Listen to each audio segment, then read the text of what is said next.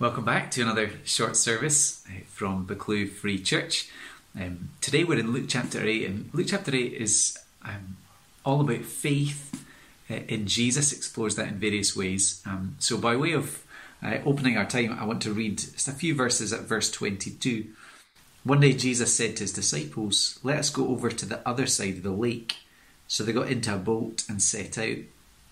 As they sailed, he fell asleep. A squall came down on the lake so that the boat was being swamped, and they were in great danger. The disciples went and woke him, saying, "Master, Master, we're going to drown." He got up and rebuked the wind and the raging waters. The storm subsided, and all was calm. "Where is your faith?" he asked his disciples. In fear and amazement, they asked one another, "Who is this? He commands even the winds and the water, and they obey him." Let's pray briefly. Lord, our God, we thank you for the Bible, your revelation to us of your truth, of your character, of your saving plan. And we thank you for Jesus, the one who came into the world in order to be the object for our faith. Uh, that just as he called the disciples to have faith in him in the middle of a storm, so you call each one of us in the highs and lows of life uh, to look to Jesus with faith, uh, to trust uh, that he came to live the perfect life that we can never live, that he came to die in our place for our sin, that he rose to give the gift of forgiveness and new life to all who would trust in him. We pray that you would help each one of us now as we turn to the Bible uh, to think about um, what faith looks like and why Jesus is uh, the one and only proper object for our faith. We pray in Jesus' name. Amen. So let's read together, and then we'll think about um, a section a little bit further on, uh, Luke chapter eight at verse forty, and we'll read to the end of the chapter. So Luke chapter eight, beginning at verse forty now. When Jesus had returned, a crowd welcomed him, for they were all expecting him. Then a man named Jairus, a synagogue leader, came and fell at Jesus' feet, pleading with him to come to his house, because his only daughter, a girl of about twelve, was dying. As Jesus was on his way, the crowds almost crushed him, and a woman was there who had been subject to bleeding for twelve years, but no one could heal her. She came up behind him and touched the edge of his cloak, and immediately her bleeding stopped. "Who touched me?" Jesus asked. When they all denied it, Peter said, "Master, the people are crowding and pressing against you." But Jesus said, "Someone touched me. I know the power has gone out from me." Then the woman, seeing that she could not go unnoticed, came trembling and fell at his feet. In the presence of all the people, she told why she had touched him and how she had been instantly healed. Then he said to her, "Daughter, your faith has healed you. Go in peace." While Jesus was still speaking, someone came from the house of Jairus, the synagogue leader. "Your daughter is dead," he said. "Don't bother the teacher anymore." Hearing this, Jesus said to Jairus, "Don't be afraid, just believe, and she will be healed." When he arrived at the house of Jairus, he did not let anyone go in with him except Peter, John, and James, and the child's father and mother. Meanwhile, all the people were wailing and mourning for her. "Stop wailing," Jesus said. "She is not dead, but asleep." They laughed at him, knowing that she was dead. But he took her by the hand and said, "My child, get up." Her spirit returned, and at once she stood up. Then Jesus told them to give her something to eat. Her parents were astonished, but he ordered them not to tell anyone what had happened. So we're going to continue uh, to think about the reality that Jesus changes everything, and, and today to focus especially on this truth that faith in Jesus changes everything for a sick woman and for this little girl. Now, to say that faith is important is not really controversial. Um, most people would agree that faith in something, believing in something, is regarded as a good thing. It's good for giving people hope. It's good for people's mental health. It gives a sense of resilience. Um, where it becomes interesting, uh, where it can become controversial, is when we get to the question, but, but who or what should I have faith in? And of course we recognise, don't we, that there are so many answers given to that. There is the answer given by uh, different uh, religious groups. Um, there are the answers of those who place their hope in science and technology. There is the message that we hear often where we are called to believe in ourselves. Right now we are being asked to place our faith in uh, politicians and political parties as we think about an election. Well, not surprisingly, Christianity says that we are called to faith, to believe in God and his Son Jesus as he is revealed in the Bible. So today, what we're going to do is we're going to think about, what does faith in Jesus look like? What can we learn from these two stories? And we'll also see that Luke is making a case for us to understand and to see that Jesus is the proper object. He is the right focus for our faith. And we see that as he brings healing, as he brings new life. We think about the wider mission of Jesus. Jesus comes to bring spiritual healing and, and spiritual eternal life to all those who would have faith in him, uh, so that we would recognise that whoever we are and whatever our situation, um, the call and the invitation uh, from uh, God in his word, from Jesus, the Son of God, is to have faith in him. So before we get to uh, look at our two encounters, it's important just to notice the settings. The setting's really fascinating. So, so verse forty, you probably noticed it, says, "Now when Jesus returned." Um, it's a reminder Jesus has been on the move. Jesus has been on mission. And in particular, he's been on, on mission against the power, the forces of, of evil and darkness. So we, so we read about him stopping a storm, and, and storms were seen as, as sort of chaos and darkness. Um, and we've seen him, we didn't read it, but he restores a man who'd been possessed by demons to, to full health and to spiritual health. And now Jesus turns his attention against the forces of illness and, and death. That's a really important setting for, for where we're going. Uh, we see too, um, in verse forty, that a crowd welcomed him. You know, we see, or we used to see at least, sort of pictures of celebrities being mobbed uh, by fans. You know, maybe have that kind of picture as we think about the excitement around Jesus, the way that he was welcomed. There are people sort of crowding him and crushing him. We don't know, were they excited about his teaching? Were they excited about his miracles as word spreads? Um, but yeah, what's interesting is that Luke moves from the crowds and the crushing to, to zoom in on just two individuals. Why those two? Well, they are for us portraits, very different portraits, of what faith in Jesus looks like. So that's where we're going to spend our time. We're going to look at each of these. We're going to look at Jairus, and we're going to look at the, uh, the unnamed woman. So let's begin with Jairus and think about his faith in the face of death. So we'll just look at verses forty-one and forty-two just now and, and, and see three points about his faith at this stage. First of all, we recognise that faith is humble. Verse forty-one, "A man named Jairus, a synagogue leader, came and fell at Jesus' feet." So he's a synagogue leader, so we know he's religious, social, elite. But here, humbled by his need, he takes the posture of a servant before a king. You know, he's not showing Jesus the equivalent of, "Hey, Jesus, here's my sort of synagogue leader business card. You should um, help me because of my credentials." No, Jairus understands that faith seeks mercy. And we have no automatic claim on the mercy of God, whoever we are. And so we need to understand with Jairus that faith bows down before a perfect and a holy God, who is our creator, who is our king, recognising that all that we bring to the table is our sin. And we depend on him for life and salvation and everything else. From beginning to end, we say, "Nothing in my hands I bring, simply to your cross I cling." And Jairus teaches us that faith is humble.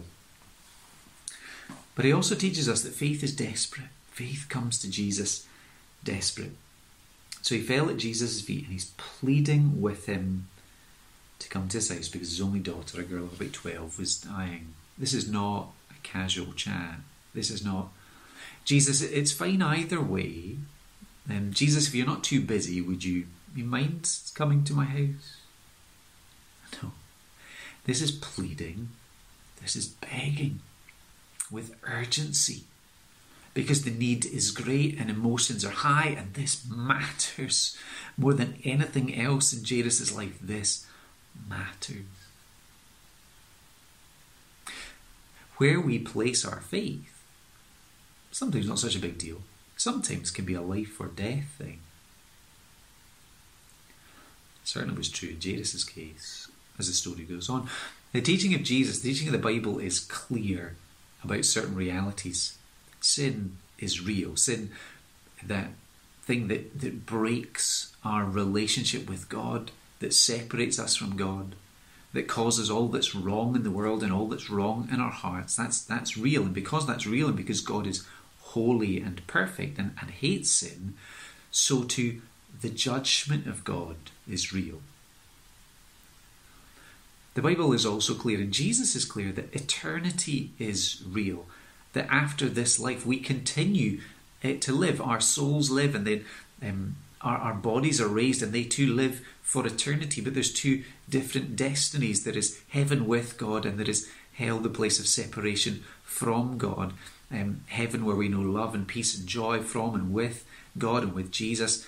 And hell, where we know the absence of that, where all that is experienced from God is his anger against sin and rejection of him. And that too is real. But the Bible is clear, and Jesus is, is clear also, that, that this is real as well. That there is an invitation to forgiveness. That, that sin doesn't have to have the last word. That judgment need, need not be God's only word over you. That the love of God, the self-giving love of God in, in giving his son Jesus to be the saviour for the world, that's, that's real too. Eternal life as a gift of God's grace in the sending of Jesus to be our rescuer, to take on himself willingly all the wrong that we have done, to die in our place, to suffer in our place, eh, to um, forgive us and, and bring us peace with God. That's reality also. And so the stakes are really high when we think about who or what we place our faith in. And Jesus is clear, and the Bible is clear, that outside of Christ, our need is desperate. And so there is an invitation to have a faith that goes to Jesus in that desperate need, looking to him for mercy. When we do, he will forgive, and he will call us to himself. It's also, I think, important to learn from Jairus' example, and we see this in, in some other stories in the Bible too, that faith pleads, not just for oneself, but for others as well. Now, I can't begin to imagine Jairus' grief and that sense of, of fear, that sense of being overwhelmed at the prospect of losing his daughter. But I can relate with a father's love that seeks the very best for his kids. A father's love that seeks life. You know, as as parents, if you're a parent, um, as you're listening in, what you know, what wouldn't we do for our kids? If we had the resources, if we were able to protect, of course we would, wouldn't we? That's natural, that's instinct, that's good.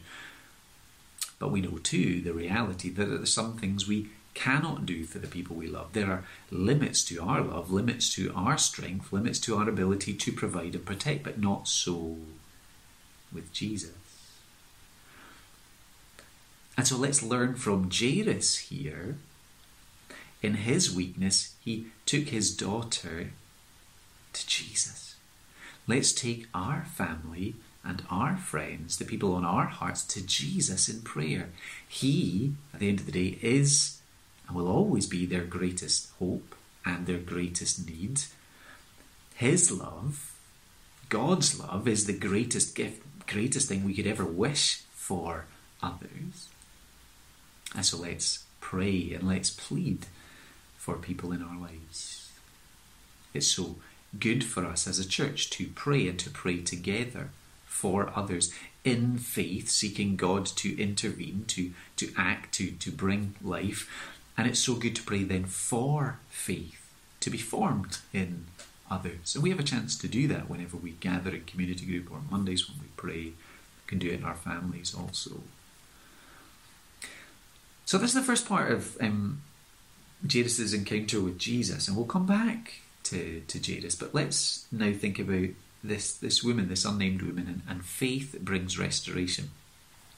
Again, it's interesting the way Luke presents this. It's the only time that we see two miracles come together uh, in the life of Jesus. So in verse forty-four, there's Jesus walking uh, to Jairus' house. The crowds are almost crushing him, but now a new face comes into focus in, in Luke's presentation, or perhaps because I imagine she was perhaps bowed over, her, at least her, her profile would be uh, in view. Uh, now, what can we learn about faith from this woman and from Luke's presentation? First, I think we see that faith is for all. Faith is for all types of people. You know, Luke deliberately places these two stories together. Jesus deliberately draws attention uh, to Jairus and absolutely to the women, to remind us faith isn't just for the in crowd. Faith isn't just for certain types, for religious people. It's not just for um, the West. It's not just for, you know, the middle class. It's not just for a, a certain type. Because what do we see here? We see Jairus, he's male, and we see this woman, she's female. Jairus, he has power and influence. This lady, she has none. Um, Jairus uh, leads religious worship in the synagogue. This woman is barred from uh, synagogue worship because of her illness. Jairus comes publicly. This woman comes in secret, quietly. The only point that they have in common is faith in Jesus. And that faith brings both of them together into God's kingdom. That's one of the wonderful things about the church. The kingdom of God is diverse, and, and local churches in, in little ways get to reflect that diversity, whether it's through our age profile, or whether it's uh, through sort of different countries and cultures that we come from, or different sort of social backgrounds. A reminder, a living reminder that the good news of Jesus is open to all. We celebrate that. We should celebrate that. So faith is for all. And the, the women helps to highlight that. Faith also trusts. Faith and trust go together. Consider this woman's heartbreaking story. twelve years, twelve years of bleeding, of a chronic illness with no cure. An illness that led her to be isolated from her community, restricted in her social interactions, not allowed in the temple to worship God, not allowed in the synagogue to worship with others. In fact, she would have had to draw attention to her, her illness so she could be avoided. I sent a letter to the church this week, um, recognising that, that we've all, and some of us still are, you know, we feel something of that loss of contact. We've felt the loss of interaction. We've we felt the loss of worship. There is something not good about that. And, and so we should continue to pray for mercy, uh, that things would return to normal so that we can be a worshipping people of God again. Uh, but this, this woman, in light of all of those sort of barriers and struggles, she bravely makes her way to Jesus. She trusts that in Jesus there is hope, that he can bring healing, that he can bring restoration from her suffering. It's a wonderful faith that trusts Jesus to deliver. I wonder, do you and I have that trust? Do we take our pain? Do we take our tears? Do we take our lives to Jesus and believe that he can bring something good and beautiful out of perhaps the, the wreckage and the mess that we're in right now? And then we also see that faith testifies. Faith speaks. Faith gives testimony to what um, God has done, what Jesus has done in her life. The, the, the amazing miracle happens in, in verse forty-four. After twelve years, instantly her bleeding stops as she reaches out in faith to Jesus. And then you get that question from Jesus, who touched me? Peter's like, there's a massive crowd, of course people are going to be touched. Jesus, remember, isn't asking this for his own benefit. He's not lacking in knowledge. Who was that? That's not what Jesus did. He's drawing the women out. He's drawing the women out from the crowd, out from the shadows, to come speak with them. Why? Um, we have a, a fire pit in our garden, and and when guests come, and if it's a bit chilly, sometimes we'll we'll, we'll get the fire uh, on the go. Um, and, and depending on the type of wood and depending on, on what we got around, sometimes the fire doesn't always start that well. Uh, it can be a bit slow getting going. And sometimes you just get a wee sort of smoulder. Um, and when that happens, um, I have, I have a, I don't know why I've chosen this, but I have an orange plastic plate uh, that, that comes out for special occasions. It comes out so that it can act as the fan. It fans that, that just little tiny flicker of, of flame into, hopefully, all being well, this or the roasting fire. Jesus draws the women out so he can fan into flames her small, weak faith by encouraging her, by speaking truth to her. And part of that will involve her testifying. Uh, and so uh, the woman comes, she realises she can't hide. Verse forty-seven, in the presence of all the people, she told why she touched him and how she'd been instantly healed. She speaks and gives a word of, of testimony. And this is my life, this is my situation before I met Jesus. This is true now that I've met Jesus and now that I've reached out in faith. Every Christian has a testimony that effectively says, I owe everything to Jesus. I was this kind of person. This was my story. But then I came to discover the, the gospel. I came to hear of a God who loved me and, and of the gift of, of his son who, who was sent. And um, I, I trust uh, trusted in, in Jesus that when he died on the cross, he, he died to, to forgive me and, and that he rose to give me new life. And, and now I have the spirit in my heart, and now I have the hope of heaven, and now I have reason and purpose as I look to live for him day by day. I owe everything to Jesus. We all have that testimony. This woman has that testimony, and Jesus, what does he do? He invites her to share it. We can recognise and identify, I'm sure, with her sense of, of terror, but you know what? When we remember all that Jesus has done for us, how he has transformed our lives in a variety of ways, but especially spiritually, giving us a new heart and new life, that's what can help us to overcome our fear. And we realise that we got a good gift that we want to share with others. So the woman testifies, but you know, more than that, Jesus. Jesus testifies. Testifies that she has been healed.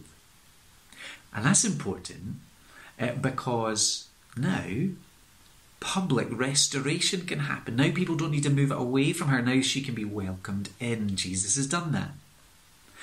And more than that, more wonderful than that, Jesus testifies, she is mine and I love her. Look at how Jesus speaks of her. In verse forty-eight, he said to her, daughter. Daughter, it's family language. This woman is now part of the family of God. She's been adopted into God's family. Daughter, your faith has healed you or saved you. Here is salvation language being spoken by Jesus of her. And go in peace. She is going away utterly transformed. Peace physically. The illness has gone. Peace in society. She can be welcomed in. Peace spiritually as a child of God. It's the gospel. It's the wonder of the gospel. Jesus has come, and he has come to pay the ransom price, to deliver us from, from sin and suffering and, and evil, and to bring us into his kingdom. He's come to bring healing. Spiritual healing, deep down in our heart, from the inside out healing. He's come to restore us. Restore us to the way that we were made to be, made to be worshippers of God, made to know and enjoy God. He restores that. And he's come to forgive. He's come to deal with the sin that separates so that we can be brought home. Today, if you're not as yet a believer in Jesus, today is a wonderful day to put your faith in Jesus, to ask him to forgive you and to be Lord and Saviour uh, in your life. And today, if you are a Christian, it's a great day to declare his praises and to be looking for opportunities today and this week to declare his praises to others. So, so the focus shift, shift for a while now from Jairus to the women, but now uh, attention is going to shift back uh, to Jairus. So we're going to see what happened. So, so imagine, so the news spreads in the crowd. Um, praise and wonder would, would no doubt spread too. This woman has been dramatically healed, but then comes verse forty-nine. While Jesus was still speaking, someone came from the house of Jairus. Your daughter is dead. Don't bother the teacher anymore. The news Jairus had dreaded above all. It's too late. There's no point. Just come home. Don't bother Jesus anymore. There is limits even to his power. But Jesus is not done, is he? Jesus is still revealing his power over the forces of evil, the forces of darkness. Jesus is still uh, saying to his disciples, saying to this woman, saying to Jairus, I am the one that you should have your faith in. And so he says, verse fifty, don't be afraid, just believe, and she will be healed. And what we discovered about faith is that faith fights fear. Of course, Jairus had so much reason to fear and, and to collapse. And these words from anyone else would seem so cruel and heartless, wouldn't they? But not from Jesus. Jesus reminds Jairus, in this disaster, in our disasters, nothing else matters beyond, above, our faith in Jesus. And so Jesus calls Jairus to fight the fight of faith, to fight against fear by resting in Jesus' character, to rest in Jesus' power, uh, to continue trusting what he's already known about Jesus that brought him there in the first place, and to, to trust in Jesus all the more because of what he's just seen Jesus do in the life of this woman. And we are invited to learn from Jairus and his example. In our fight against fear, now when things seem to be collapsing around us, to hold on to God's word, to trust in God's promises, to draw comfort from his presence with us always, to rest in his grace, that overflow of, of undeserved loving kindness that comes to us, and to recognise we're in the hands of a God who is sovereign and wise and good. Faith fights fear. So Jesus then continues to move. Jairus follows and the disciples follow, and they arrive at the house, and as they arrive at the house, they are met with a scene, not surprisingly, of devastation and of grief. There's mourning. And verse fifty-two, Jesus says to the mourners, stop wailing, she's not dead but asleep. Now we need to recognise Jesus is not naive. But Jesus knows his power, knows his plan. It's as easy for Jesus uh, to Uh, raise this girl from the dead as it is for uh, a parent to raise a child from sleep. The crowds, they mock and they doubt. They laughed at him, knowing that she was dead. There is no faith in the crowd, but they're about to learn a powerful lesson, and Jairus is too, uh, because Jairus' faith is rewarded with new life. Death becomes life in his daughter's case. Jairus has stuck with Jesus. He's gone from pleading with Jesus to following his word and obedience. And now, verse fifty-four, Jesus takes her by the hand and said, my child, get up. Family's restored. His daughter is alive by the power and the love of God in Jesus. Again, we see in a wonderful way uh, the, the restoration that faith brings. And this physical raising speaks spiritual hope for us. It anticipates the resurrection of the Lord Jesus, conquering sin and evil and death, and that promise that one day he will return and, and defeat those forces once and for all, and we who trust in Jesus will enjoy resurrection life with him. And so Luke in so many ways wants to say to us, Jesus is the proper object of faith, and faith in Jesus changes everything. What have we learned about Jesus and faith? Well, we've seen Jesus confront evil and suffering. Now, it was all around him. You know, he wasn't disconnected from it. And we've seen, too, that Jesus is God's solution, the ultimate solution to problem of, the problem of evil and suffering. And that is revealed for us at the cross and the resurrection of the Lord Jesus. And will be finally revealed at his second coming. And so we are invited to have faith that, that God is strong enough, that Jesus is good enough to bring good out of evil. We see that again at the cross, don't we? That people intended out of evil to, to kill Jesus, but God had an eternal plan that the death of his son as a perfect sacrifice would bring life for many. We see too, don't we, that Jesus is the great physician, and that to know true peace, lasting joy, restoration is to put our faith in him. There's, there's wonderful different pictures of restoration, the women being restored to society, a family being reunited. It's a great picture of the gospel, that God through Jesus reconciles us to himself. And it's a reminder that in, in heaven there'll be those wonderful family reunions, friends reunited, as all those who have their faith in Jesus are together in perfect joy in heaven and enjoying one another and enjoying the Lord Jesus. As we finish, let me just remind us that it's not enough to say, I'm a person of faith. The message from Luke chapter eight, the message throughout the Bible is, I must have faith in a person, and that person is Jesus. Faith in Jesus brings the promise of, of new and eternal life. It brings the hope of true and complete healing in the future, and it brings the promise of life and peace with God today. So let me invite you to live by faith in the Son of God, who loved you and gave himself for you. Let's pray briefly. Lord God, we confess that there are times when our faith is placed in many other things rather than in your Son Jesus. We can sometimes place a lot of faith in ourselves and in our own abilities.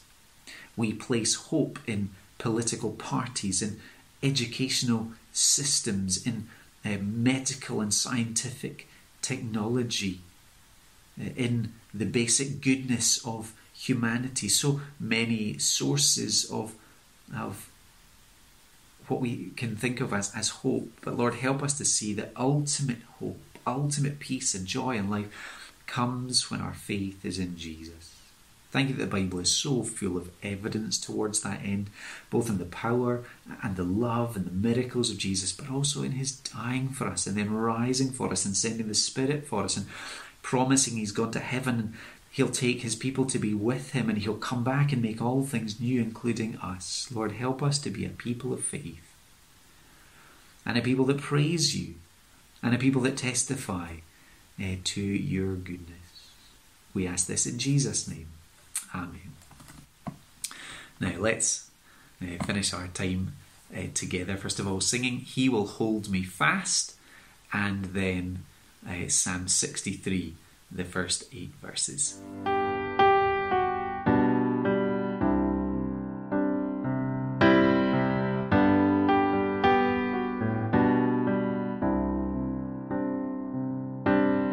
When I fear my faith will fail, Christ will hold me fast. When the tempter would prevail, He will hold me fast. I could never keep my hold. Through through life's fearful path, for my love is often cold. He must hold me fast. He will hold me fast. He will hold me fast, for my Savior loves me so. He will hold me fast.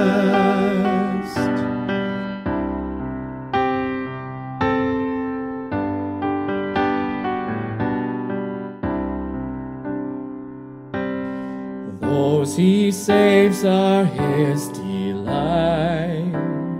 Christ will hold me fast, precious in his holy sight. He will hold me fast. He'll not let my soul be lost. His promises shall last, bought by him at such a cost. He will hold me fast. He will hold me fast. He will hold me fast, for my Savior loves me so. He will hold me fast.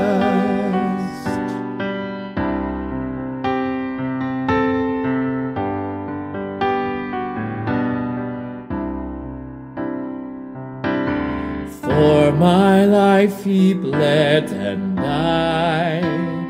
Christ will hold me fast. Justice has been satisfied. He will hold me fast. Raised with him to endless life. He will hold me fast, till our faith is turned to sight. When he comes at last, he will hold me fast. He will hold me fast, for my Savior loves me so. He will hold me fast. He will hold me fast. He will hold me fast, for my Savior loves me so.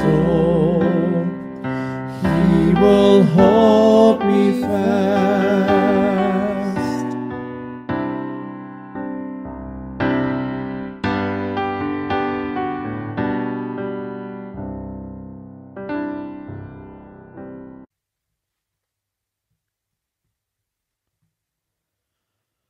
O God, you are my God alone.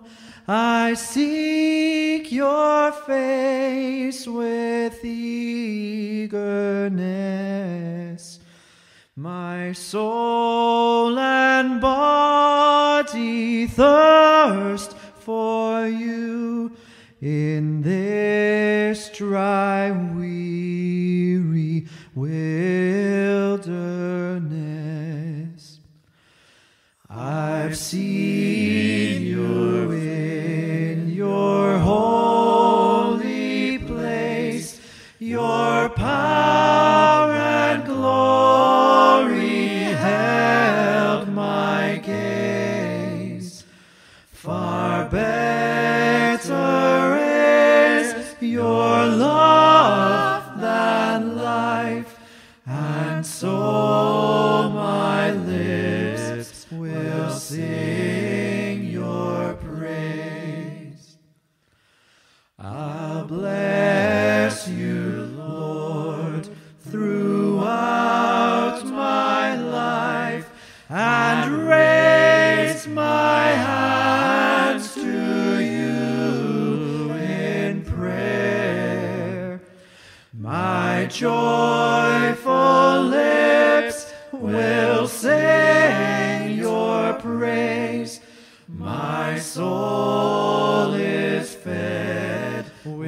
with richest fare. Upon my bed I lie awake, and in my thoughts remember you. I meditate throughout the night and keep your constant love in view. Because you are my help alone, in shadow of your wings I'll sing.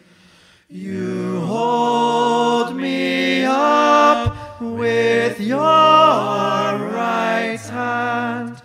To you, O God, my soul